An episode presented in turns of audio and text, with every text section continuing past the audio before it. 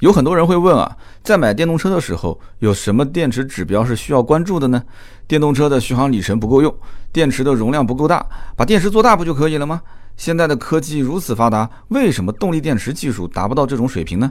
这其实啊，要了解一下电池能量密度这个概念。拜腾充电站。大家好，我是来自拜腾对外事务部负责产品传播的陈瑞乾。在第一期拜腾充电站中，我们介绍到，动力电池正极材料有三元锂、磷酸铁锂、钴酸锂等，它们很大程度决定了电池性能、稳定性、续航以及寿命。其实，电池正极材料的结构和物化特性，还决定了另一个重要的指标——电池能量密度，也就是单位重量下电池含有的电能。不要小看能量密度这个概念。打个比方，我们有两粒钙片，它们的重量和大小一样，第一粒含钙一百毫克，第二粒二十毫克。那么同样要补充一百毫克钙，第二种要比第一种多吃四粒。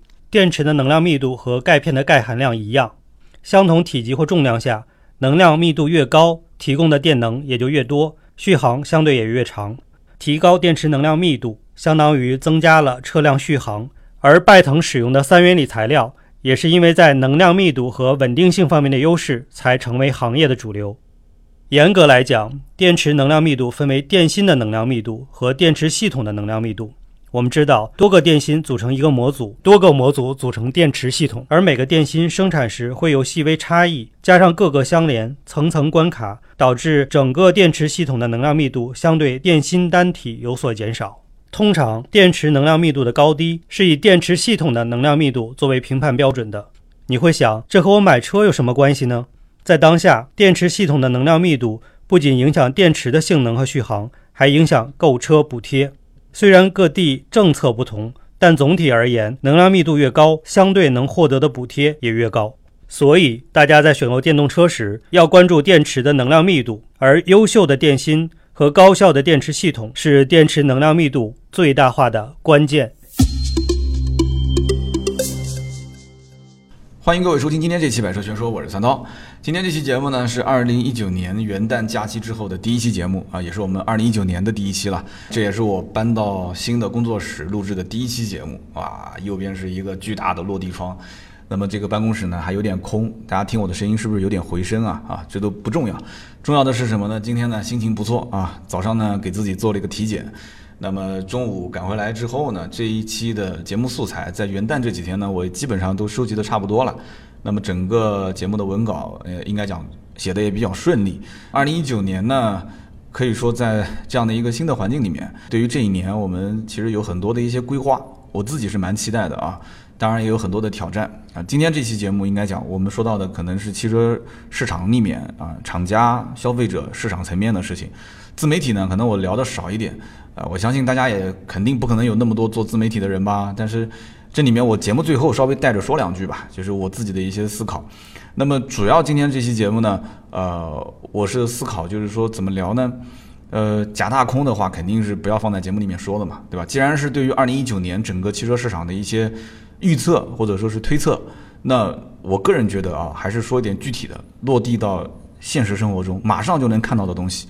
那么，二零一九年大家也知道，上一期节目我们也聊到一八年总结，越往后整个汽车市场，可以说从市场层面来讲的话，是这个生意是越难做。那从消费者的层面来讲的话，那生意好不好做又不关我的事，对吧？你少挣点钱，你对吧？市面上这个乱七八糟的车，或者说是那种。质量比较差的这些产品淘汰掉，那才好，对吧？我肯定是希望永远都是能买到价格又便宜、质量又好、品牌又能拿得出手的东西。那从我们现在汽车消费这个层面上来讲，真的有所谓的高性价比的东西吗？所以这个问题，我觉得大家节目一开始可以稍微的思考一下，有吗？啊，价格又便宜，东西又好，品牌又拿得出手，对吧？呃，今后的维修保养各方面都都都很能省心，有没有？可能讲到这个地方，有人讲丰田啊，丰田也不一定说方方面面都能符合你的要求，对吧？每一样产品它都有自己的优点和缺点。那么，二零一九年这个关口啊，我们回头回头看，其实二零一八年是新能源的一个元年，就是新造车势力基本上只要是有名字的，二零一八年都拿出了自己的产品，大家应该都看到了啊。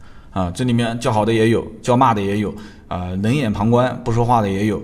那么就像我之前聊蔚来汽车，聊小鹏汽车，就最明显的，只要我但凡说到这里面有一点点什么好的好的，别人就会觉得，哎呀，充值了，哎呀，这里面你帮新能源车站台，呃，三刀我取消关注了，我不想跟你聊了，怎么样怎么样？就有的人很极端，但也有人说能理解，能接受，但是我不买。那么也有人私下会问我，你比方说聊蔚来、聊小鹏这两期，也有人会问我说，三刀能找你能能拿到点优惠吗？啊？那有人会问小鹏最现实的，说呃订车要到七月份提，说能不能提前到哪怕五月份啊？五月份是我生日啊，就是各种情况都有。但是呢，这个怎么讲呢？对于我们老普通老百姓来讲，呃，这里面很多东西一句两句啊，不是在今天节目里面需要展开来聊的，就实用性啊、保值率啊，啊，包括它的未来的一些增值服务的啊，就是对于不同的消费者来讲，它所侧重的面都不一样。所以整个汽车市场现在很明显增幅放缓，未来几年我的判断是比较悲观的啊，甚至是负增长，而且会持续很长时间。那对于老百姓来说，未来几年买车和用车到底应该怎么样去去理解，或者说是看清楚这个市场？我们只是这个市场环节当中的一个参与者，仅此而已。哪怕你就是去买一桶机油啊，买一个机油滤清器，还是去洗一次车、保一次养，还是说你去买一辆新车，或者是置换一个二手车，那都是一次交易。都是一次参与。二零一九年之后要注意点什么？我觉得这是我们这期节目啊，我希望通过我们团队的一些积累啊，通过我自己十多年的一个工作的积累，呃，也通过我参与了很多的一些资料啊，免费的资料，包括付费的资料。那今天这期节目里面呢，我希望能够说一点我的看法，给大家一点点思考。那么有说的不对的地方，还是希望各位大神在节目下方批评指正。那之前我聊过一个六零后的听友送了将近二十多年的《汽车之友》杂志给我，跟他聊了一一会儿天。那这位听友当时其中说过这么一句话，他说：“哎呀，我发现啊，他说我以前感觉这些造车的企业都是为了造车而造车，所以他们看到很多的一些这种经典车型啊，就很多年不改款，最最典型的就是保时捷，对吧？保时捷五十多年就那一个造型，那。”他说：“我现在发现很多的造车企业，他是为了消费者、为了买车的人而造车，就大家喜欢什么造什么。”他说：“这个到底是对呢，还是不对呢？”他说：“你能不能帮我分析分析这里面的这个问题点？”所以这个问题当时我也没有一个很好的答案。就大家能不能琢磨琢磨这个这句话里面的一些道理？就是所谓的现在很多车企都是要造爆款，包括现在自媒体也是一样的嘛，要出新闻啊，要出十万加的新闻，要出这种爆款的新闻。那爆款。爆款到底能持续多久？爆款的存在的意义是什么？有人想过这个问题吗？它到底爆要爆多久？其实从我的角度来讲，一个爆款其实它最直接的影响是它的价格。从我的角度来讲，就是一个爆款，它因为这个车子现在基本上大家都会造，该有的配置很多都是。这个上游的这个技术供应方供应的，你能拿得到的，我都能拿得到。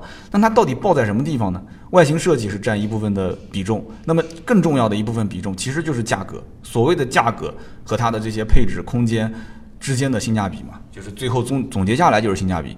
但是这个性价比让它成为爆款之后，它到底能爆多久？那么历史上的那些经典车型啊，比如比方讲像大众的高尔夫啊，包括像甲壳虫啊、保时捷啊这些车。那他们当年一出来就是爆款吗？他们能爆多久呢？那为什么它成为一个全球化的车型呢？对不对？就这里面有很多问题，其实是值得我们思考的。而且往往很多的一些事情啊是不可以复制的。你现在这个年代，如果再像当年一样出一个甲壳虫，出一个高尔夫，我觉得在中国市场它还不一定就能卖得好。真的是这样的。中国本来两厢车卖的就不好，是吧？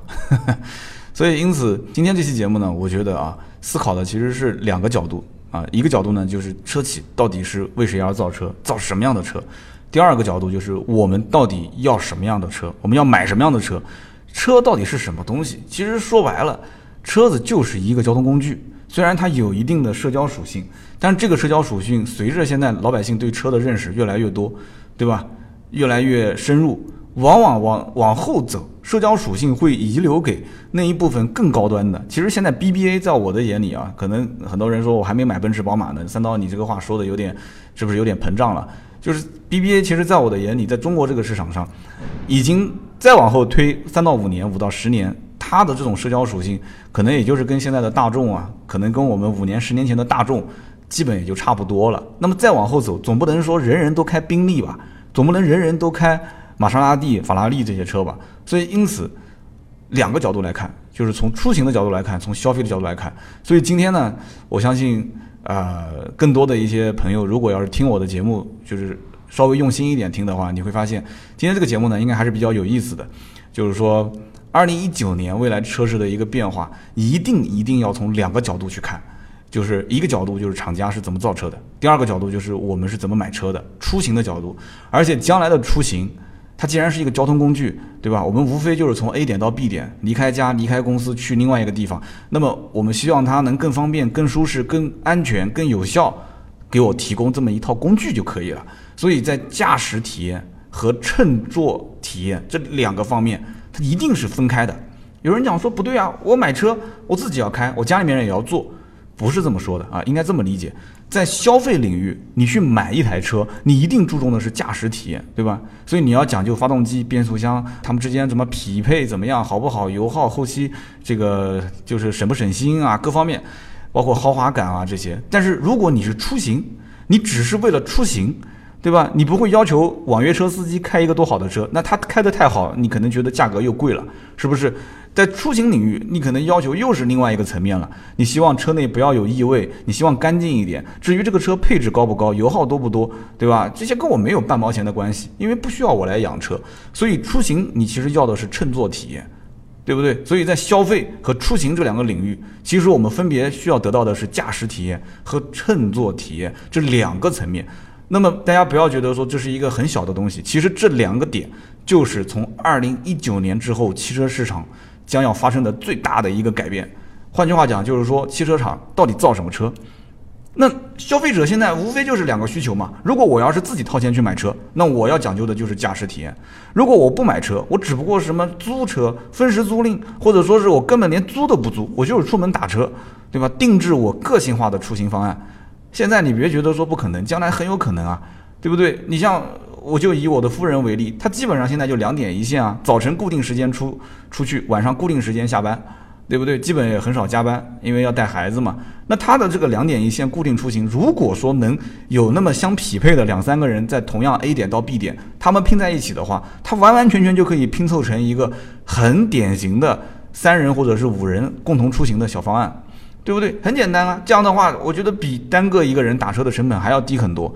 有一辆车，有一个司机，甚至以后连司机都没有了，对吧？无人驾驶从 A 点送到 B 点，你为什么不坐地铁呢？为什么不去坐公交呢？无非就是在同一个时间段，有太多的人去使用这个公共交通工具，而其实我们的道路资源，其实在某一个时间点、某一段，如果通过大数据分析的话，它是有很多空闲的，对吧？同样从 A 点到 B 点，如果这一段是堵车，你绕开来走不就行了吗？绕开来走，无非就是耗油嘛。但是如果说以后电在这方面已经解决了油耗的问题的话，那大家就稍微绕一绕也无所谓，对吧？那无非就是时间，时间但堵在中间跟绕一下不一定比堵的时间要长啊。所以这个讲的又有点远了，我们还是拉回来讲。所以以后一个是消费市场，一个是出行市场。以前我们在汽车消费领域里面可能看不太清，但是从二零一九年之后，这两个市场的爆发，特别是出行市场的爆发。一讲出行，大家就想到什么滴滴打车。现在不止滴滴打车了，很多啊。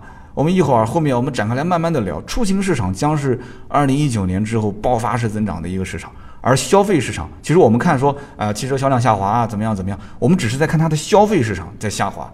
但是这个里面，我们以后一定一定要关注到出行市场，这对于我们每个人都很关键。这就讲到上期节目我们留的一个梗啊，说我的夫人在家里面帮我算账。啊，就讲说现在这个家里面两台车养车成本是不是很高啊？其实养车成本高不高，你得要有比较，对吧？一方面是跟自己的收入去比，你说你一年能挣两百万，一个车一年又养两千块钱，这两千块钱跟两百万比，那你肯定觉得说一点都不高。但是你一年就挣二十万，一年养车要养个两千或者两万，那你可能会觉得说哇，这个有点高了嘛，有点不能接受。所以两台车，如果我要卖掉一台车，我又怕，对不对？我怕什么呢？就是怕不方便。如果打车。个性化定制出行很方便，完了之后呢，它的成本又是可以预计的，也就是说，我通过我的个性化的这个出行，把我的全年的成本计算下来，然后跟我现有的私家车的成本进行比较，那我完全就可以把我的啊这种就是选择卖车还是选择留一辆车，做一个非常非常明确的这个结算。那我现在要把它卖掉啊，我就开始走这个共享出行的方案那如果共享出行都有很多不确定因素，而且我实际打车的体验也不是很好，那我当然是不敢卖我的车，是不是？那么讲到这个呢，就一定要讲到现在的这个新造车势力，也就是现在大家都知道的那些品牌，我们也不一个一个说了吧。新造车势力是一个整体，所以现在大家不要去光分析说啊，这个企业可能都是骗补贴的，那个企业可能活不了多少年。新造车势力一定要把他们看成是一个整整体啊，这个整体现在毋庸置疑，已经是对整个汽车产业链造成巨大的影响，不仅仅是上游，包括下游。上游就是零部件的供应方。上期节目我看到有人留言说：“哎呀，我到了一个企业是给这个新能源车供应零配件的，新能源车不是现在发展的很好吗？结果哎，怎么今年好像年终奖也发不出来了嘛？而且这个好像我们 OA OA 就是出去出差报销走走 OA 系统，说哎呀，好多同事 OA 系统里面的报销到现在这个钱还没给，什么原因呢？”其实并不是说这个行业没有爆发式的增长，也不是说新能源整个造车的企业不行，而是它的资金，说白了是钱。他们有钱吗？很多企业是有钱的，有钱，但他不一定是愿意花在说给员工报销这方面。他现在要把钱全部砸在什么呢？砸在第一个是技术层面，他要用资金去换技术，用技术去换产业的整个沉淀。沉淀人才，沉淀技术，然后通过他的资金不停的去滚动，推进这个新生的行业。零到一的过程是很困难的，所以跟这种几千万、几个亿的投入比，往往员工的报销这个层面，我不知道该怎么去理解了。有有人讲说，三刀，你这话你是站着说话不腰疼。你要如果是企业员工，对吧？扣你五六个月的这个出差不报销，你能接受吗？说实话，我也不能接受。那这个就是公司的企业理念的问题了啊。他这个对于员工，那这这这种方案，那我觉得肯定是不靠谱的嘛。但是我以前据说啊，我了解到，呃，某个现在，哎，就直接说也没关系吧。就乐视汽车嘛，当年挖过一个高层，我听过他们这个跟这个高层同办公室的员工讲过这么一件事情：出差到美国啊，做这个经济舱，完了之后坐经济舱的钱是自己先垫的，也是就是从高管自己层面来讲，就一直都不报销，因为他也知道公司层面。钱肯定不会说先赶紧就员工先报销，啊，所以这个东西我我不知道这个这么讲的话算不算是帮他们这些企业开脱啊？但是呢，大家都是知道在这个地方都是如履薄冰啊，就是既然选择到新造车势力上班，那他们都知道，对吧？未来怎么讲呢？一一一片可能光明，也可能一片黑暗吧。所以呢，新造车势力其实在现在这个年代。我觉得真正冲击的不是那些强势品牌，所以经常我看到网上有人比说，哎，新造车势力怎么样怎么样？你跟大众比，你跟丰田比，对吧？你还是小儿科。的确，他们都是小儿科，但关键问题是什么？二零一九年你就会发现，往往在那些二三线的整车制造企业，日子就会越来越难过，越来越生存不下去，最后会沦为什么呢？沦为汽车业的富士康。其实现在很多给这个新能源，就是新造车势力代工的这些品牌啊，我也不点开来一个一个说了，大家也都知道是不是这些二三线的整车整车制造厂，是不是？对吧？那么这里面我觉得以后会越来越多啊。那么这里面大家就会发现大量的资金进入之后啊，自己建工厂和代工的模式，以及完全用代工的模式，或者说以及完全以自建的模式，这里面其实新造车势力选择代工与否。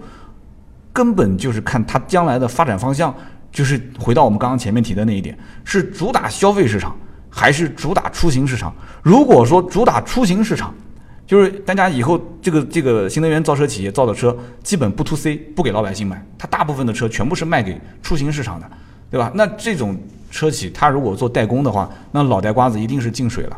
这种企业一定是要自建工厂。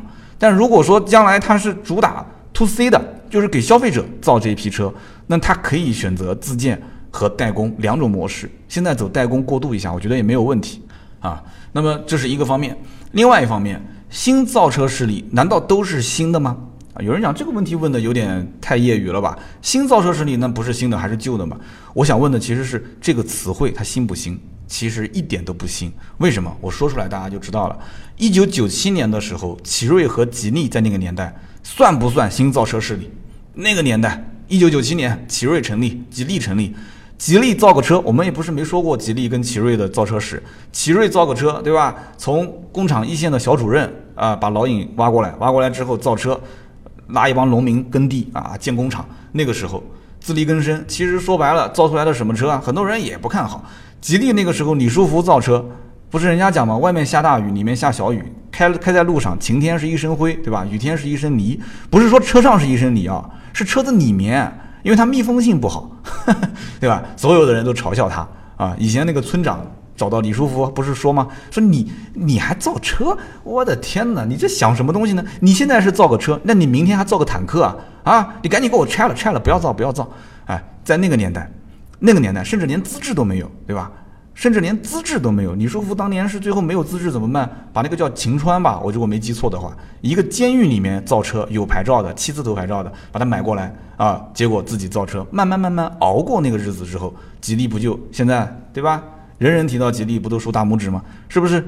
再回头想一想，长城、哈佛，二零零二年的时候，长城的赛佛，那个时候还不叫哈佛，长城的赛佛，赛福应该读福，赛福那个车，现在二手车市场还能看到，对吧？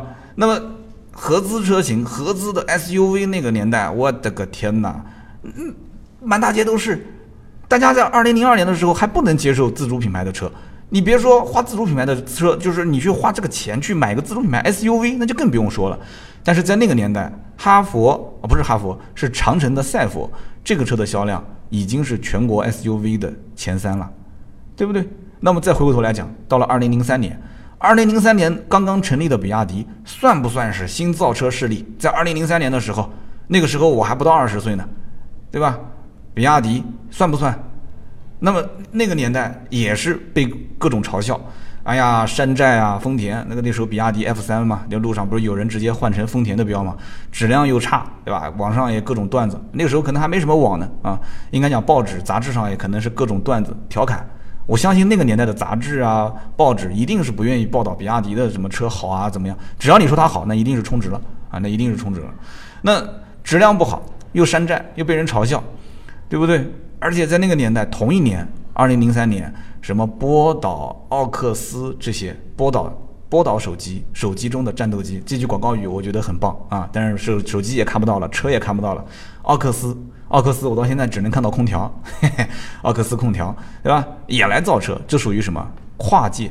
跨界造车，你是不是发现？哎，哎，三刀，你说的这个二零零三年，怎么感觉跟跟二零一八年、二零一七年差不多？哎。对不对？这两个场景异常相似，是不是？现如今整车的企业、整车制造企业，还有产业链的这些公司都开始参与进来造车，对吧？都开始进行改造。然后互联网巨头开始卡位，BAT 嘛，看腾讯啊这些。我上次聊小鹏汽车，不腾讯投的吗？对吧？阿里巴巴这些就更不用说了，跟上汽、斑马智行都开始联合起来一起造车，还有地方政府参与进来一起造车，包括造动力电池啊。包括还有什么跨界？我刚刚前面说的，像什么波导、奥克斯，现在也有很多跨界大玩家。最典型的宝能集团，对吧？宝能入驻观致，应该这个事件很多人都知道吧？五粮液之前我们不是也聊过吗？对吧？也入股了一个某个小的车企啊。那么我想说的是什么？今非昔比啊！现在跟那个时候的环境不同了。二零零三年的时候，我们国家的汽车保有量才多少？四百三十九点二万辆。现在的汽车保有量跟当年比，这当年简直就是零头的零头了，是不是？我现在我们国家现在一年就卖两千多万辆新车，你别说保有量了，以前的二零零三年千人保有量才一千个人当中才十八点四四辆，对吧？所以谁都知道，在二零零三年那个时间节点，只要你咬着牙去做去造这个车，你不要死掉，对吧？你不要下牌桌子，将来这个市场一定是有非常非常巨大的利润空间，有增长空间。那现如今我们看到大势所趋，是不是汽车市场这个增长就是一定是变成负数，就大家都不增长？不可能的，新能源市场还是有增长。上个期我们讲这个新能源市场才卖多少万辆？二零一七年的数据是七十七万辆，七十七万辆跟将近三千万辆的这种全国的新车消费比比起来，稍微从这个燃油车的比例里面挖一点进来，在细分市场里面一定会有大幅度的增长。就是说，大势所趋可能是整体市场是往下降，但是细分市场一定是往上涨的，这个是百分之百的，一定是的。但看具体是哪些细分市场。那么我们前面刚刚讲到了消费领域、出行领域，对吧？一个讲究的是驾驶的这种体验，一个讲究的是什么？是乘坐的体验。那这里面出行领域，我们就可以好好的聊一聊了。我们说到哪到哪啊？那么滴滴出行滴滴打车以前叫滴滴打车，现在叫滴滴出行。滴滴出行把之前的 Uber 干趴下来了啊，把当时的这个滴答也干趴了，反正干把所有的对手都干得差不多了。那么后来滴滴呢，这个一家独大也不好，对吧？整车厂其实也是指望着这样的一个出行的大平台，将来能够救活或者说是共同来创造更大的蛋糕。所以滴滴出行当时就在一八年，一八年几月份啊？四五月份吧，就成立了一个组织，叫什么呢？叫洪流联盟啊，就是那个山洪爆发的洪流啊，洪流联盟。一八年，滴滴出行和三十一家汽车产业链上的企业啊，包括整车企业共同发起，在北京。那么有哪些人呢？随便拎几个，我估计你都知道：北汽、大众、比亚迪、吉利、丰田等等等等，三十一家。那么这里面还包括像新造车势力也都在里面，车和家、威马、领跑，这只是第一批，后面陆陆续续想进来的人肯定很多。还有包括这些核心的供应商，像什么博世、德国博世都不用说了嘛，大家肯定很了解，对吧？包括像宁德时代现在的电池，对吧？宁德时代的电池，这些都是核心零部件的供应商，全部都是滴滴出行组织的这个叫洪流联盟。那他们想干嘛呢？大家想过没有？想干嘛？说白了，滴滴它是不造车的，不造车那就是朋友。你要如果造车，那我们就是对手，对吧？你不造车，只做平台，平台做大就可以了嘛。滴滴，你只要专业化的去运营好这些车辆就 OK 了。大众跟滴滴成立了一家新公司，合资公司，我不知道有没有多少人知道，这个新闻当时也很大。以后的整车市场一定是往这边去偏移的。那么滴滴跟大众成立公司之后，两个人合伙一起运营多少辆车？听好，十万辆。大家算一算，一个城市里面投入出租车，就像南京这种城市，投入出租车能投入多少单多少辆？对吧？所以以后扔出租车在一个城市里面就不叫出租车，这应该叫做这个叫运营车辆，还不能完全算是出租车，只能讲是网约车运营车辆十万辆。所以新能源车市场未来就两个市场，一个就是消费市场，一个就是出行市场。包括其实燃油车也是，只不过在新能源车里面，这个两个市场会更加的泾渭分明，会分得更加清晰。而且以后这两个市场会，我觉得是出行市场会越来越大，消费市场会越来越小。而且这里面会有很多很有意思的现象。啊，包括如果一个汽车厂的品牌在出行市场里面特别厉害，全是路上跑的出行的车辆，全是他们家的牌子，但是它一定是在消费市场里面，很有可能就看不到。就是呃几个方面，一个就是消费心理嘛，就大家会觉得说，哎呀，我我我天天开一个车，跟路上的网约车一个牌子一个型号，我会觉得很尴尬啊，这是一种一种想法。还有一种呢，可能会觉得说。那我既然都能这个网约车打到这样的车，能够花这么一点钱去体会到这样的一些服务，所以它在消费市场里面怎么样去定价，这个就很关键了。所以应该这么讲啊，我们话应该总结一下，就是说在消费市场和出行市场里面，这两个产品的属性和他们服务的属性是不一样的，对不对？在整个的这个应该讲叫消费市场里面是重产品。也不能叫轻服务，就是产品是放在第一位的，对吧？但是在这个出行市场里面，服务一定是放在第一位的，对吧？产品其实倒不能说是放第二位或者第三位，就产品相对来讲权重比比它要轻一点点，是不是？所以电动车，包括以后的智能出行，它和这种出行市场的服务是天然契合的。它所面临的竞争也不会像消费市场直接面对 C 端用户，直接去跟那些强势的一线品牌去竞争，也不会说压力那么大。出行市场说白了就是看在一个完整的生命周期里面，你所提供的这个出行的产品能不能够提供更好的服务，对吧？能不能提供更低低价的这个完整的生命周期的这个成本？也就是说，你的综合成本啊，生命周期内的综合成本是不是比我以前的这个产品能够？变得更低啊，因为这个商务商业领域当中，我肯定是讲究成本更低嘛，这样利润才高嘛。所以你看，我写过一篇文章，就是讲关于呃，奇瑞出了一款电动车是手动挡的。有人讲这不很奇葩吗？电动车怎么还出手动挡呢？对不对？电动车无非不就是要的是是电动车的那种感觉吗？自动挡那是必然的，对不对？但是它是提供给驾校的，驾校因为长期要带学员出去开车，路上呢这个行驶速度又比较慢。对吧？长期在路上开，一天到晚那个车子都是不停的。那这样的话，它这个油耗是比较高的，所以它就出了一个手动挡的电动版的奇瑞，是在艾瑞泽五的这个基础上改的，应该是叫 EQ 二吧，刚刚才上市一两个月。那现在很多的驾校都很感兴趣。那那篇文章我看下方有人也是提出不同的意见，有人讲说说一辆一辆一辆捷达，一辆这个桑塔纳才多少钱？这个车要多少钱？这车当时补贴完可能要十来万块钱吧。他说那肯定这个驾校的老板是不愿意的。这个只是你是这么想的，你不是驾校的老板。你要如果是一个驾校的老板，你不一定是这么想。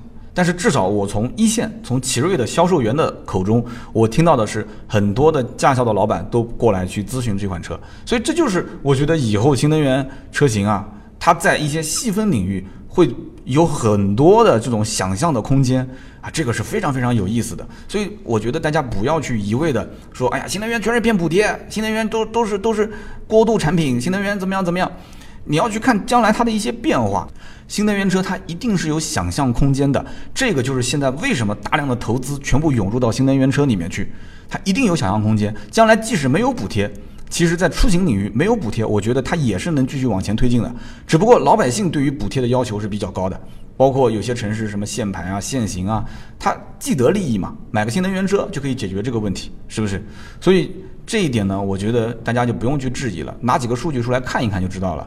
呃，宝马、福特、通用、吉利、北汽等等啊，我能找到的其实就是包括上汽、长安、本田这些车企，在两三年前、三五年前，甚至十年前都已经开始布局这一方面了。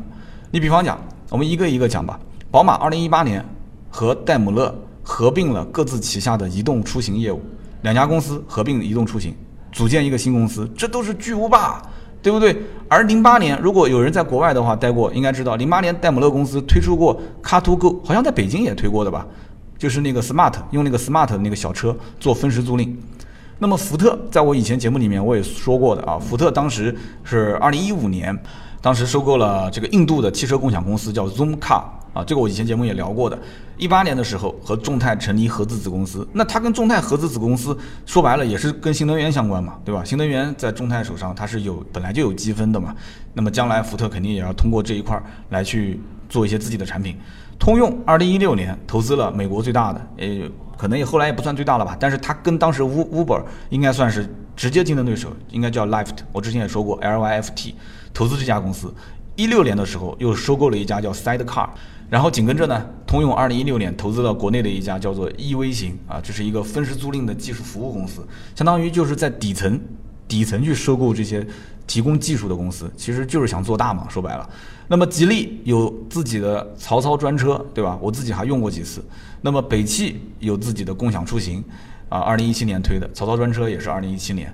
那么上汽二零一六年把自己上汽车享旗下的叫异想天开，E 就是 A B C D E 的 E。啊，异想天开和这个 EV Car 两家公司进行整合，成立了一个叫环球车享 EV Car，非常大的一个共享租赁的公司。其实共享出行，你在路上看到很多车上不都贴的是 EV Car 吗？长安二零一七年和这个环球车享 EV Car 进行了合作，所以说长安跟上汽两家成了亲家，对吧？两家就就携手共进了。本田中国二零一七年投资了一个叫东软瑞驰达，这公司可能不一定有人听过，但是你如果有机会啊，你去网上搜一搜，搜什么呢？你搜中央电视台《走遍中国》系列专题片，有一期叫做《无人驾驶不是梦》，无人驾驶不是梦，中央电视台的《走遍中国》这个栏目，三十多分钟的时间，就是在介绍这家公司的技术。很厉害啊！后来我在网上查了很多资料啊，据说二零零四年的时候，日本的一家神秘的公司找到东软集团要做无人驾驶影像识别方面啊这些技术的研究，后来就造就了东软这个瑞驰达这家公司啊，听说很厉害啊，闷头发财的一家公司，无人驾驶。那么大众在二零一六年又收了一家公司叫 GETT，它的原名其实叫做 Get Taxi。啊，Get Taxi，一听这个名字就知道了，打车的嘛，对吧？当时是英国市场占有率最高的一款打车软件，后来据说到俄罗斯混的也是风生水起啊，据说俄罗斯官方的一个什么银行给他贷了很多钱，所以这个里面哦，还有包括一七年投了这个 GoFun 啊，这个也是首汽集团旗下新能源的一个分时租赁的业务。一八年我刚刚前面也说了，一八年和滴滴成立了一家合资子公司，所以你看这些大的车企的布局，是不是？这些布局都是在往出行业务上去往前赶，对吧？大力度的往前赶。你说中国光有个滴滴就 OK 了吗？所以滴滴也知道，这些人要不就是成为朋友，要不就成为敌人。他们任何一家都不可能造就一个像滴滴出行那么大的平台。但是呢，这个怎么说呢？就像就像这个，我这个比喻可能不恰当。就像这个是马云还是谁说的，讲大象跟蚂蚁的故事。就一只大象想要弄死一只蚂蚁，其实也不是那么容易的。蚂蚁有的时候只要躲好，它也能生存下来。但是你想去撼动大象，对吧？那这个也很困难，是不是？所以因此，这个里面呢，其实往往在这个领域当中，你定位好自己的位置，走好自己的路，也能活下来。那么我们讲说将来的这个厂家到底造什么车这一方面，前面说的很多都是新能源造车。我们现在整体上还是把目光收回来，好好的讲一讲，看一看，从老百姓的实际的消费角度来出发。那么驾驶体验其实是以前我们买车或者说是厂家造车双方共同要考虑最为核心的一个点。我说的是对不对？你说你说一台车开的驾驶体验都很差。对吧？开起来吧，就感觉踩油门又不给劲，噪音又比较大。完了之后，这个车子吧，就就哎，反正刹车感觉又很重，方向也不是很很灵敏啊，转向有虚位。你你觉得这种车好卖吗？它一定是不好卖的，对不对？在消费市场，这个标准是一成不变的，这是百分之百的，一定要，这是最基本的东西。在这个基础上，你能尽可能的做豪华，配置尽量做多，空间尽量做大，那就是最好的，对吧？但是在出行体验方面，刚刚说的那些问题都是问题吗？对吧？开车这件事情又不是我开，出行的体验就是坐。我坐在后排，我举个最简单的例子，以前南京有这个吉利英伦那个出租车啊，圆鼻子的那个黑不溜秋的，巨大，长得非常丑，非常丑。那个出租车英伦 TX 四、TX Four，大家在网上可以搜一下，好像有些城市也投放过，像深圳啊这些地方应该也投放过。这个出租车呢？起步价比正常出租车贵一些，好像每公里也要贵一些。我其实刚开始也不太愿意，呃，去打这种出租车。但是你知道，像有一些高铁站，你排队啊，它是默认的，就是哎，你第一个，你第二个，你第三个，还会有人引导，他就是逼着我要坐这辆，那怎么办呢？你就坐呗。但是我发现坐这辆车呢，有个好处是什么好处呢？就是你的行李啊。你不需要把后备箱打开，然后再把行李放在后备箱里面了，你就直接拎着就上车了。而且这个车的门槛比较低，它完全就是我觉得就是应对我们这些出行人士，对吧？手上拎个行李啊，包包比较多啊，呃，放放后备箱，哎，这怎么讲呢？其实也就多一个操作呗。但是整个车内的乘坐空间，翘个二郎腿，哇，真的是非常舒服，非常宽敞。头顶的空间，哇，那个胳膊腿啊，这都都很舒服。那我可能打岔又打远了。出行的体验，其实你想一想，它往往就是我们的乘坐的体验，对吧？车内有没有 USB 充电口啊？车内的空间大不大？利不利于我们平时老人上下、小孩上下、行李的上下、人和物、人和身边需要帮助的人，他们之间在出行的时候需要什么？这个是其实是。最需要思考的，而往往我们在消费领域，我们去买一辆车的时候，啊，讲起来，哎呀，我这个老婆生孩子了，我要买一辆。哎呀，家里面我平时平时可能，呃，五个人、七个人出行，我要买一辆 SUV 啊什么的。你摸着良心，你良心不会痛吗？你摸着良心讲，你真的最终选择的那辆车是为了你的爹娘老子买的吗？啊，是为了你的老婆生孩子，那个你家的那个宝宝买的吗？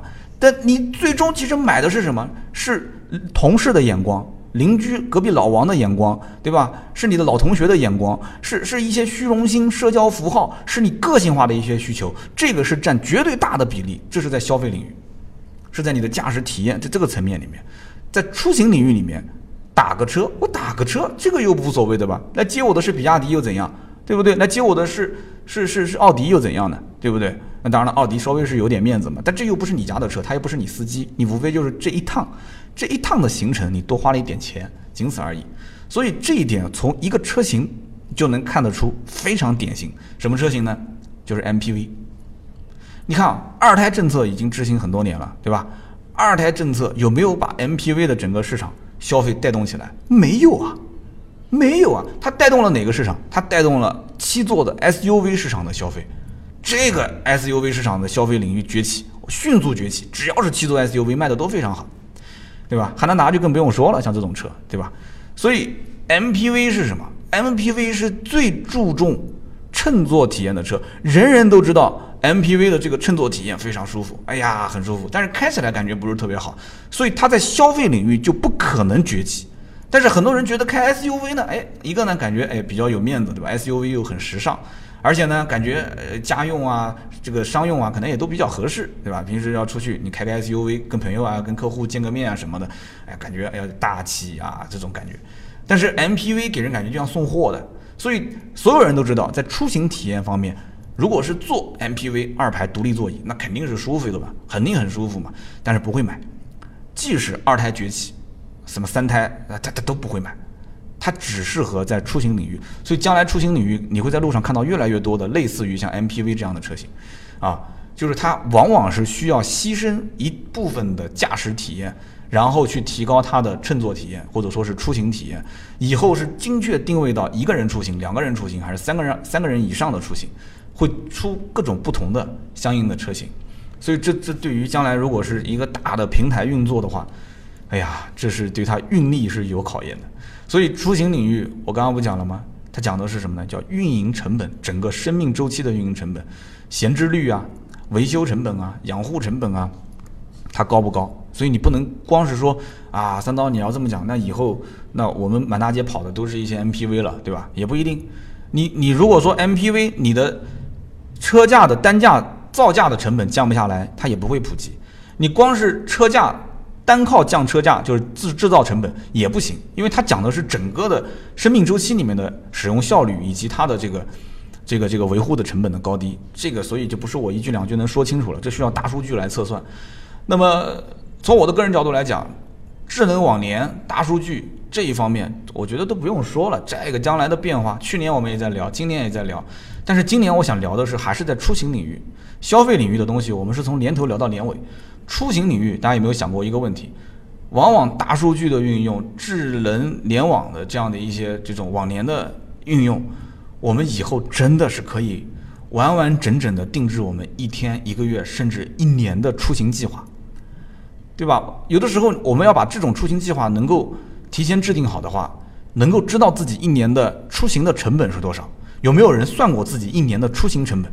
有人肯定是算过养车成本。但是没有人算过自己，如果是有有有那么一个共享出行的方式，能够计算出这样一个成本的话，我估计很多人真的就不买车了。往往在那个时候，你能把这笔账算清，很有可能你就不买车了，真的是这样。所以呢，滴滴我们看了一个数据，二零一七年一共提供了七十四亿次的出行服务，日均用户的订单量三千多万笔啊！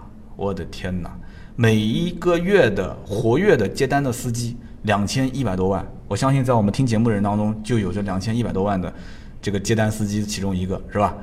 那么还是那句话啊，整车厂和这种出行平台开始合作了，以后呢，这里面也是叫摸着石头过河。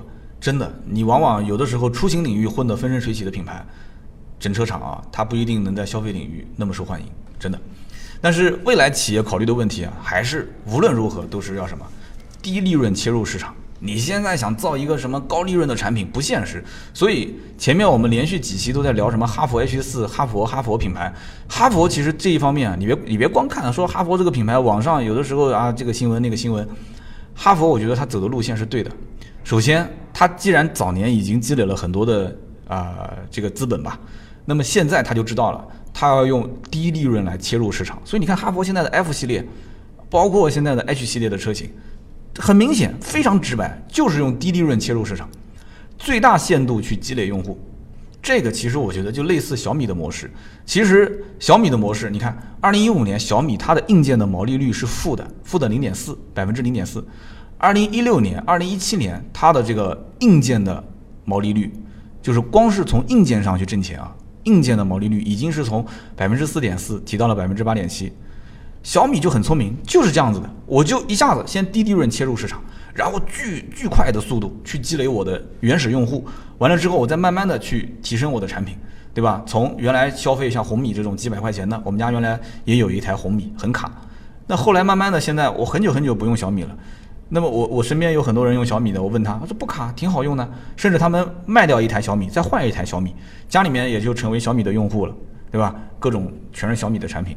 就他开始扩充自己的品类，增加自己的服务，就所谓的就是服务生态链嘛，对吧？家里面买了一个小米电视，我家女儿天天爸爸这个动画片看不了哎，她也知道要充钱，爸爸能不能给我充个会员？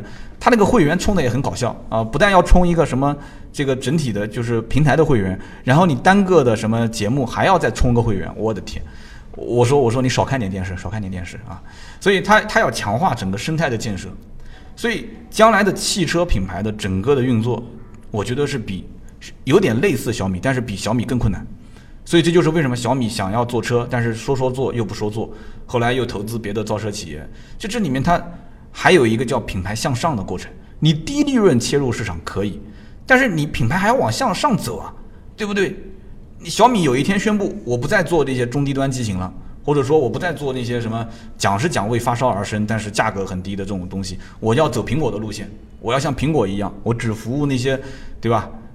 好像苹果也不属于是高高端用户吧，反正我就服务那些我我所认为的相对来讲消费能力比较强的用户。那小米的味道就变了，所以他不敢这么变。但是汽车市场往往就需要这样，它需要往上突破，是不是？现在十多万块钱自主品牌家轿，啊，还有包括 SUV 这些车型往上突破怎么办？要不就是长城卫这样子的，这都很成功的案例啊。长城的卫单独打造个新品牌。这个应该讲算是刀尖舔血啊，成功跟失败的概率都很高。还有就像吉利，吉利收购沃尔沃啊，打造一个领克品牌，这都是成功案例，是不是？但是高端品牌或者说是豪华品牌开始往下沉。你像那个奔驰的 A 系列，二十来万，我估计用不了多久，也就十十几万了吧，二十万上下，对吧？奥迪 A 三现在就卖十几万嘛，对不对？凯迪拉克现在也有十几万的车，那这些品牌往下沉。那下面的这些品牌能不能守得住自己的市场呢？我觉得守住自己市场的这个可能性是有的，无非就是几个方面。第一个就是在网联方面，现在不都是讲智能网联、智能网联吗？就是我刚刚我们一直在讲硬件、硬件、硬件，品牌和硬件是关联在一起的。但是网联、智能网联，它讲究的是后续的服务，就是在这一个点上，如果十来万块钱的车，自主品牌的车。在这个服务方面，在通过往年服务方面，能够速度再快一点，对吧？你品牌可能你干不过它，它一线品牌、豪华品牌，但是你在往年方面，在服务方面你干得过它，你就能建立自己的一个护城河。所以，二零一九年一定能看到。你要如果说我不买豪华品牌，不买合资的一些这种呃配置比较低，但是牌子比较硬的牌子，如果我选择去买一些二线的合资品牌，或者是买一些自主品牌，哎，你会发现，哎，我得到的东西就是什么呢？智能网联的服务很多，什么三年免费智能网联，呃，网费不要钱，什么五年免保养，或者是什么这个主动安全配置，哇，各种 ACC 自适应巡航、车道偏离、车道保持，就各种，就这个我觉得就是它的一道护城河，就是两边会有一个分界线，你想吃我你也吃不掉，为什么呢？我就是服务做的比你好，而且这个服务也不是一天两天能形成的。你不能光是有一个什么上网听个歌，什么你好什么什么，哎，给我放首什么歌，给我把空调调多少度，这只是表面现象，你还要做后续的服务，所以这需要建，要很大很多钱去建立后端的一些服务平台，所以呢，我觉得这些都是我们在二零一九年肯定是能看到的地方。那么再往后看呢，就是政策层面，嗯，大家也知道，我们这个节目呢基本上是不解读政策的，很少会聊政策。那么简单讲几个吧，这个已经是既成事实的事情了。二零一八年，啊，取消专用车新能源汽车外资的股比限制，啊，二零二零年取消商用车外资的股比限制，二零二二年取消乘用车外资的股比限制，同时还会取消合资企业不超过两家的限制，啊，很多人应该看过这个新闻了吧？二零二二年，所以说也就还有大概三年左右的时间，那么这三年多过渡时间，过渡期过了以后。那么整个汽车行业等于全部的这些限制条件都取消了，那么外资在中国这个消费市场里面啊，或者说是出行市场里面，它的自主权就会大很多，大大的提升。很多老外都是中国通啊，对吧？都是中国通，所以因此真的，二零二二年也会是一个精彩纷呈的一年啊！我非常期待二零二二年的到来。那么我们再换个角度来看的话，现在新能源车的补贴越来越少，对吧？大家应该都能看到。那么双积分的制度，现在对于厂家来讲啊，你必须要造新能源，获得积分，你的燃油车才能相应的去生产。那么这些其实对于厂家，他他要规避啊，他肯定是要规避很多风险。所以很多的老百姓能看到小排量涡轮增压车型，对吧？双离合的车型越来越多。那么这一方面呢，厂家又要去满足老百姓对于产品的这种驾驶体验的需求。我刚刚不讲嘛，消费市场，驾乘体验、驾驶体验是最关键的，对吧？你不能光是一点零 T 的发动机，但是你必须还得要还要保证你提速要快啊，油耗要省啊，对不对？动力要好啊，还不能震动啊，还不能有太多噪音啊。你要保证它是老百姓喜欢的产品。与此同时，这个情况下你还要把服务做好，哇，这个就很困难了。所以真的是挑战非常非常的巨大。那么新能源车企在这两年当中，从两百多公里续航到三百多公里续航，到现在很多车都是 EV 四五零啊，四百多公里的续航。虽然这只是理论上的，实际也就开三百多，可能跑高速也就开一两百，但是毕竟它的续航的里程数在往上涨啊，对不对？虽然电池技术没有根本性、革命性的变化，但是毕竟还在往上涨啊，对吧？六百、七百、八百。很多老百姓讲说，真的实际的续航里程能到一千，我就会义无反顾的去买电动车。那这一天你觉得会到来吗？我觉得是必然的，是不是？所以新能源车老百姓的接受程度在慢慢慢慢慢慢的开化的过程，一点一点啊，而且这些车的智能化的程度，到目前来看，我们做过一些调研，之前五三零 LE 我们做过一些调研，就大家对于新能源车、对于电动车都是觉得就是智能化程度很高的车，几乎就是代名词，这个就是它的优势。只要它的将来售价越来越低，我觉得是合适的。那么传统车企，大家回看一下，这两年传统车企当中，能够说在市场上称之为爆款的，卖的比较不稍微销量能看到不错的，电动化、智能化、网联化，这都是基本条件，必须得有，对吧？比较典型，你比方说像上汽啊，他们做的这个名爵，他们应该也用的就是这个。就是斑马智行系统。如果是上汽的车主或者是名爵的车主，你在节目的下方告诉我，斑马智行系统好不好用？啊，因为我这个车也实际驾驶体验过很长一段时间，确实很好用，而且它是有一个自我学习的过程，它会变得越来越好用。那么之前的呢？之前的上汽用的是什么？用的是 Incarnet，用的是安吉星的系统。安吉星系统啊，按个按一个键，然后有语音，你好，先生，你有什么需要帮忙的吗？啊，你跟他去讲，感觉好像很智能、很人工化。其实，一方面系统内容没有什么新意，另一方面，它在智能和网联方面做的其实并不好。所以安吉星每一年也不叫每一年吧，它刚开始免费三年吧，好像是，就是到了续费的那一年，真正续费不到两成。我相信，包括像奔驰啊这些，肯定也都是。你要说之前有期节目我不是说吗？奔驰天天打电话让我续，我就是不续。为什么要续啊？这功能根本我一年用不到，一点好的服务都没有，对不对？上来就要钱。还要还要警告我，是吧？你要不续费的话，什么什么主动被动安全各方面就会受到影响。我当时就投诉他，你不能这样子去用这种引诱性的词汇去让别人去付钱啊，对不对？什么这个关闭那个关闭啊，对吧？那付钱的时候，怪你这这当爷爷一样的就供着啊。现在我说我不我不付钱了，你就开始这个像像吓吓吓儿子吓孙子一样的去吓唬我，那肯定是不行的嘛，对不对？所以跟阿里巴巴合作，上汽。啊，斑马智行这套系统，哎，很快速的俘获人心，而且这里面有不消费的地方吗？当然有消费的地方了，潜移默化的，它就会让你去慢慢的进行消费。这个东西都是老套路的，哎，但是老百姓就认这个套路，是吧？所以我觉得这个就是上汽这两年产品为什么在市场上很受欢迎的原因之一啊。当然，说到设计啊这些，我们就不一个一个展开来聊了。还有就是什么呢？大家可以看到，在二零一八年的时候也出现过。就是传统的车企，就是做这个新能源车啊，也出现过一些搅局者啊。比方讲，我们之前在南京做过调研的宝马五三零 LE，五三零 LE 这个车，了解的人都知道，二零一五款之前六十九点八六万的官方售价啊，这是一款插电式混合动力的宝马五系。二零一八款就是去年定价上市多少钱？四十九点六九万，我的个天！就一上来就是官降了将近二十万。这不就是官降二十万吗？对吧？所以在像上海这种城市就更不用说了，上海还能拿一块牌照，对吧？插电式混合动力，你平时也可以当油开啊，你加汽油正常开呗，对不对？有充电条件就充一下呗，是不是？而且还不要交购置税，免缴购置税，所以很多的城市都成了爆款。那这个车的价格主要就是因为跟普通燃油版五三零基本上没什么差别，啊，所以这件事情我觉得就值得让竞争对手反思，也值得让。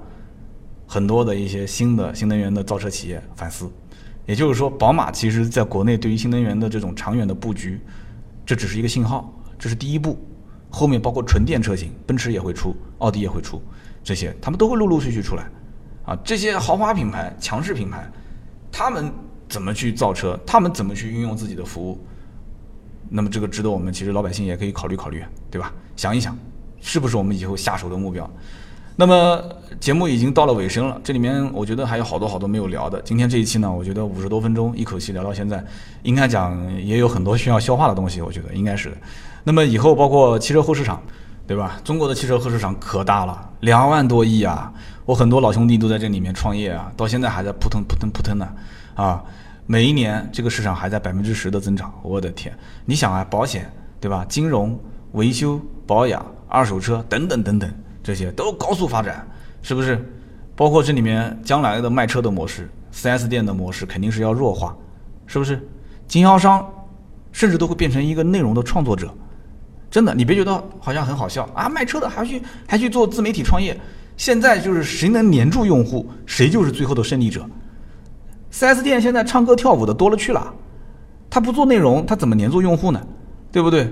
你光靠什么汽车之家、易车这些平台，一年交十几万。啊，就能把线索拿到手，就能把客户转换了。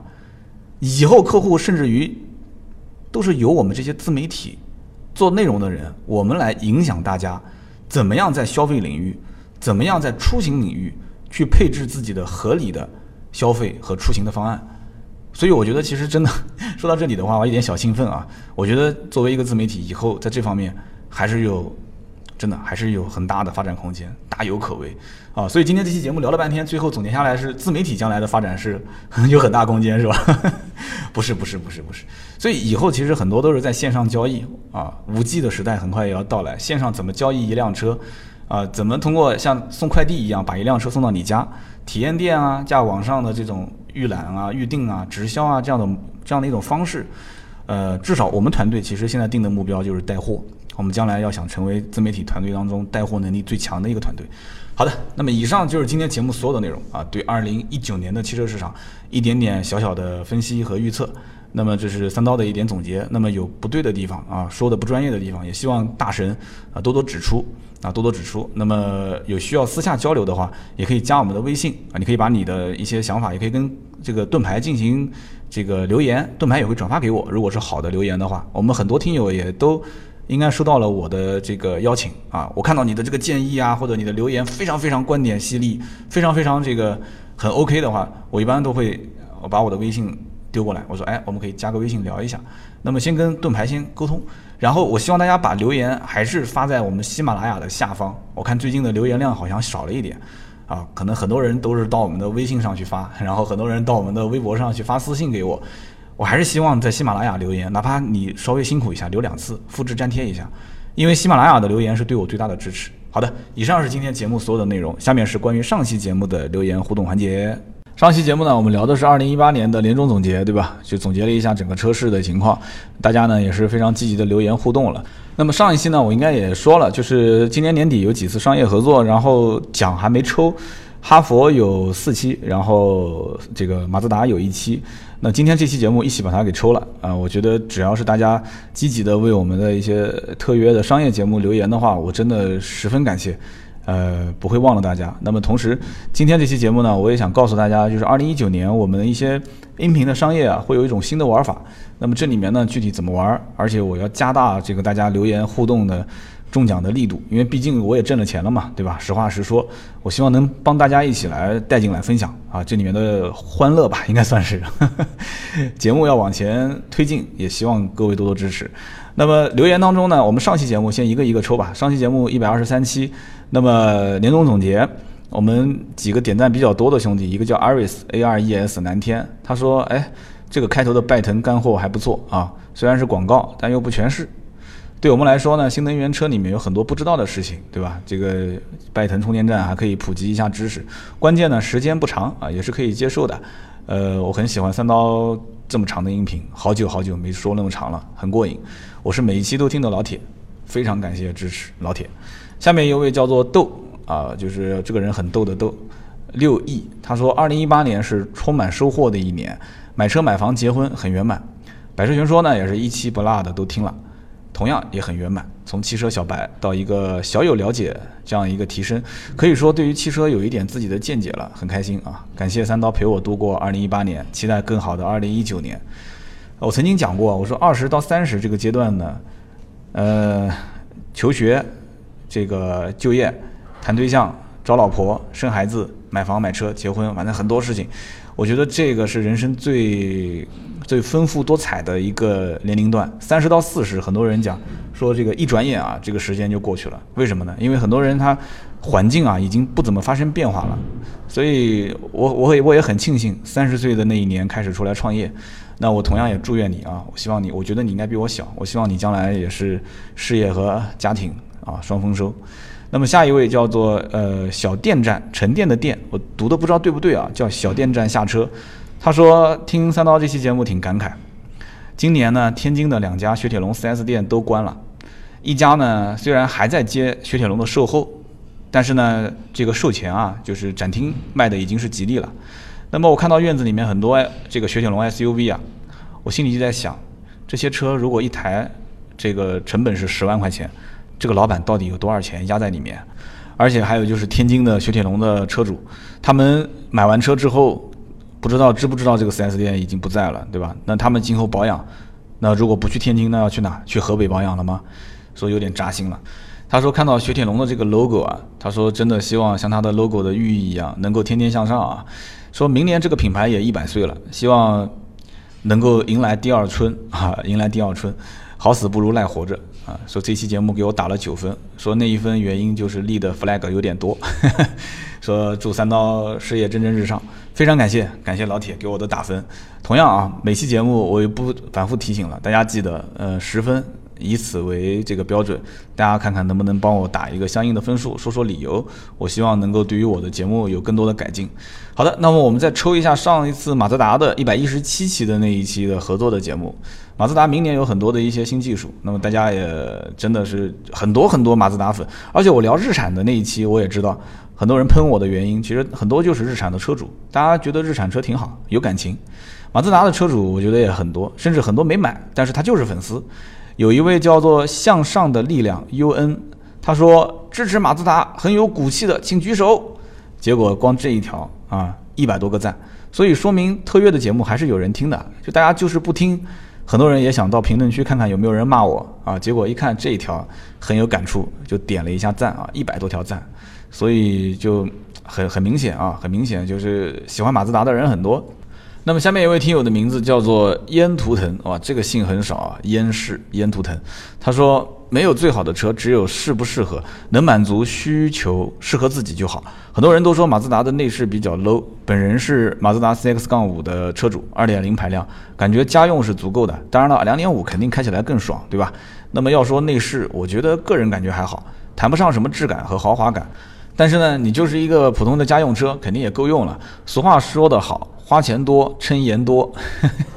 呃，他说，抛开价格来谈，车的方方面面其实都是啊耍这个啥啊。其实从家用的方面考虑，不管有没有什么黑科技，只要省心、经济、耐用，它就是好车。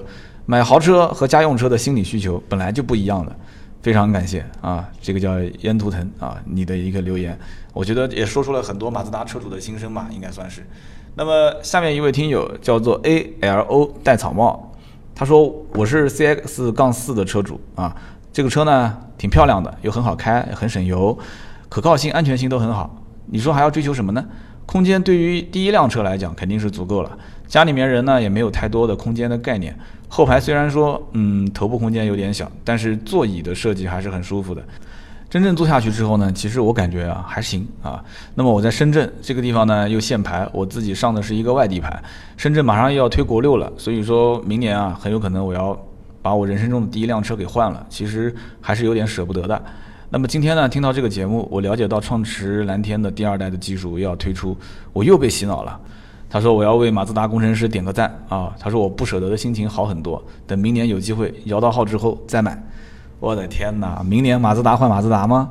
真的假的？哇，铁粉，真的是铁粉。好的，那么这个马自达这一期抽完了，以上就是上一期节目跟马自达的那个特约节目。那么下面还是有三期的呃哈佛的互动，因为留言都比较长，我就简单的说一说吧。那么一百一十二期的哈佛呃特约节目呢，我们抽的三位分别是大山 CK，还有就是机遇数码，还有就是透明笔记一 G。那么大山 CK 呢说自己是二零呃二零一六款的 H 二的车主。那么它大概的意思就是说，这个车呢高速八个油，那么实际油耗的话，呃，比这个油耗要稍微再高一些。平均时速反正因为它在重庆嘛，经常堵车，三十公里不到，所以说它平均油耗大概在十二个左右。说目前用下来感觉还是不错的，开了三年。基于数码呢，他说在西安就是 H 四的业这个车主，九点五万裸车价，一八款的一点五 T，国庆期间订的车。啊，还问过我价格的。他说这个车呢，缺点就是悬挂比较硬，那么这个隔音各方面相对来讲不是让自己太满意。但是呢，这个车嗯跑高速下来的话，七点六的表显油耗，市区行驶两百多公里之后表显是八点一。那么反正多一毛少一毛也无所谓，这个油耗只是给大家参考。那么上大学挣的钱买过一辆二手的奇瑞瑞虎，他说我感觉这个车比那个瑞虎车好太多太多了。瑞虎是两千零七款手动挡。啊，说这个我也知道不能放在一起比，但是目前 H 四满足我生活中所有的需求。好，这一位叫做机遇数码，谢谢。那么下一位呢叫透明笔记，他说，呃，虽然这期是特约，但是呢，我其实上半年就在关注 H 四，因为配置比较高，价格也合适。但是后来呢，看到这个大家都在讨论油耗的问题、动力响应的问题，我就放弃了。那么一七年应该是长城最高光的时刻。H 六啊、，V 啊这些车，长城真的是风光无限。一八年感觉有一点疲态，那么很多款车型都是大幅的官降，而且还会有很明显的换壳啊这些车型出现。那么 V 品牌呢，现在也是一直在降啊降价。他说我其实还是很喜欢哈佛这个品牌的，我只是希望不要再继续换壳，靠一张脸吃一辈子啊。我希望它能更更换更强大的发动机、更强大的变速箱啊，然后让油耗更加经济，动力更好。谢谢。那么这是一百一十二期，那么一百一十五期呢？我们再抽三位啊。第一位叫做靖宇意外，他说我是 H 六用户，用了五六年了，那么是最早的那一批用户，人生第一辆车。呃，刚开始呢，这车呢仿仿造的是这个 CRV，这个是不争的事实。那个时候基本上其实国产 SUV 没有几款车，那么对比的最直接就是 CRV 嘛。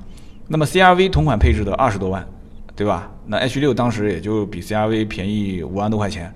那么，保险购置税最后算起来差了将近小一倍，那么都是买菜车嘛，对吧？长城空间更大，配置更高，而且最关键就是在 H 六之前，哈弗 H 五在市面上口碑还是不错的，所以因此我就选了这个车。那么其实，呃，优点就是大很大，家用很实用，质量也很好。五六年没有一次把我放在路上，缺点呢就是比较费油啊，三百块钱的油跑两百七十公里，一块多钱一公里，所以我这个我确实现在想换车了，我想换雅阁的混动。靖宇，下面一位呢叫做福生 IDS，他说首先不吹不黑啊，我不是水军，我是宁波北仑的，哇，宁波北仑是造博吉利博越的。他说我们部门一共二十二个同事，四个同事开哈弗 H 六。有一辆已经开了四年了，后面的也是他推荐的，除了正常保养，目前没有出现任何故障。同事们，呃，同事们一致的看法就是对得上这个价钱，唯一的牢骚就是动力，动力，动力。哇，北仑就是当年吉利博越上市的地点，而且也算是吉利的地盘吧？你在吉利的地盘上。这么多的人买哈佛，你这不是打吉利的脸吗？这不是啊！下面一位听友叫做口误女耳啊，我懂你的意思，就是文你把它分开来写。他说我是哈佛 H 六车主，一七年十二月份买的车，那个月呢 H 六卖了八万多辆。当初买 H 六呢纯属意外，我第一辆车是长城的 C 三零，开了六年，准备换车。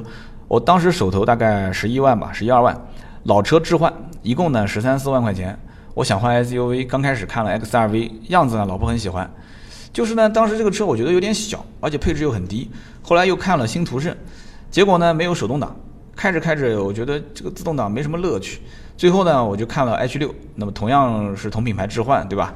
厂家还有四千块钱的补贴，我觉得配置也蛮高，销量当时又那么好，马路上跑的也挺多的，以后维修保养肯定很便宜嘛。全车办完十一万多，哎，手里的钱也是够的。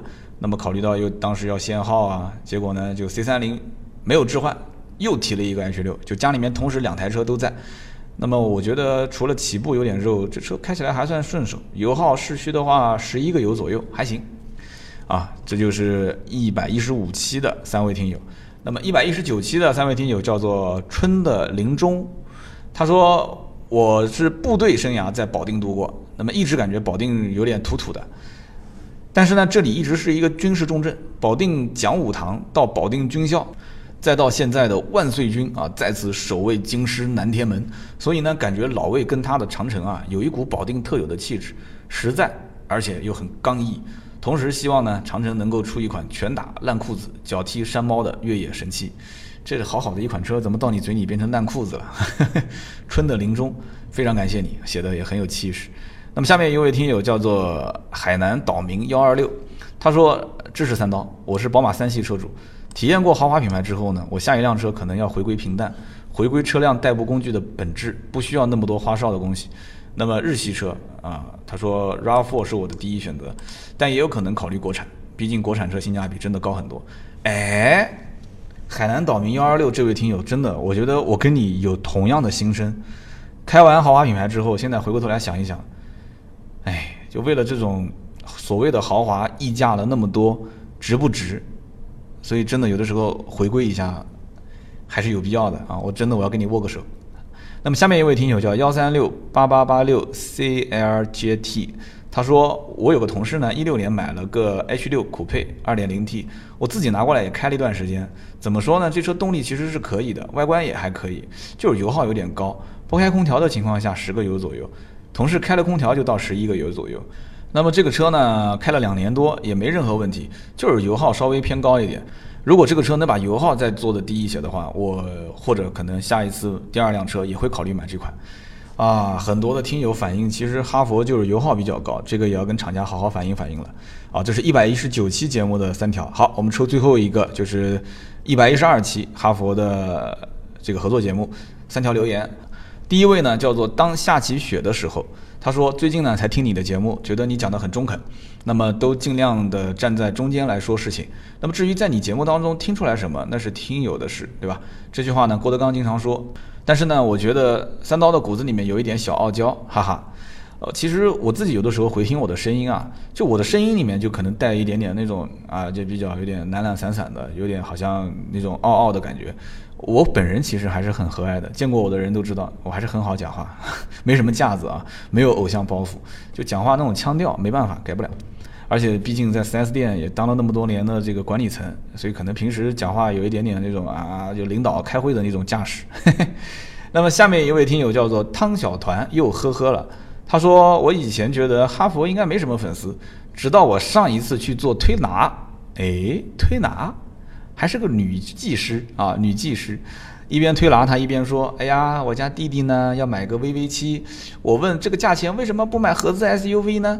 然后他就回答我说：“哎呀，他们家亲戚啊，什么叔叔啊、姨妈啊、爸爸妈妈啊、表兄弟啊，家族里面有九辆哈佛，我的天，除了 H 九这些硬派越野车没有，其他的 H 系列基本上都凑齐了。”他说他自己也准备明年去买一个哈佛的 H 二，那么到那个时候我才相信。原来哈佛也是有它 NB 的地方啊，NB 的地方确实是的。这个买哈佛的人啊，就是客户容易去，就是转介绍，再去介绍这个熟客来买。我觉得这一点值得大家学习。下面一位听友叫做放牛娃 L One L 一，他说长城汽车总体质量感觉还是 OK 的，同事呢都比较认可。那么第一个印象呢，就是做同事的长城 M 一，哇，那个车真的是太小。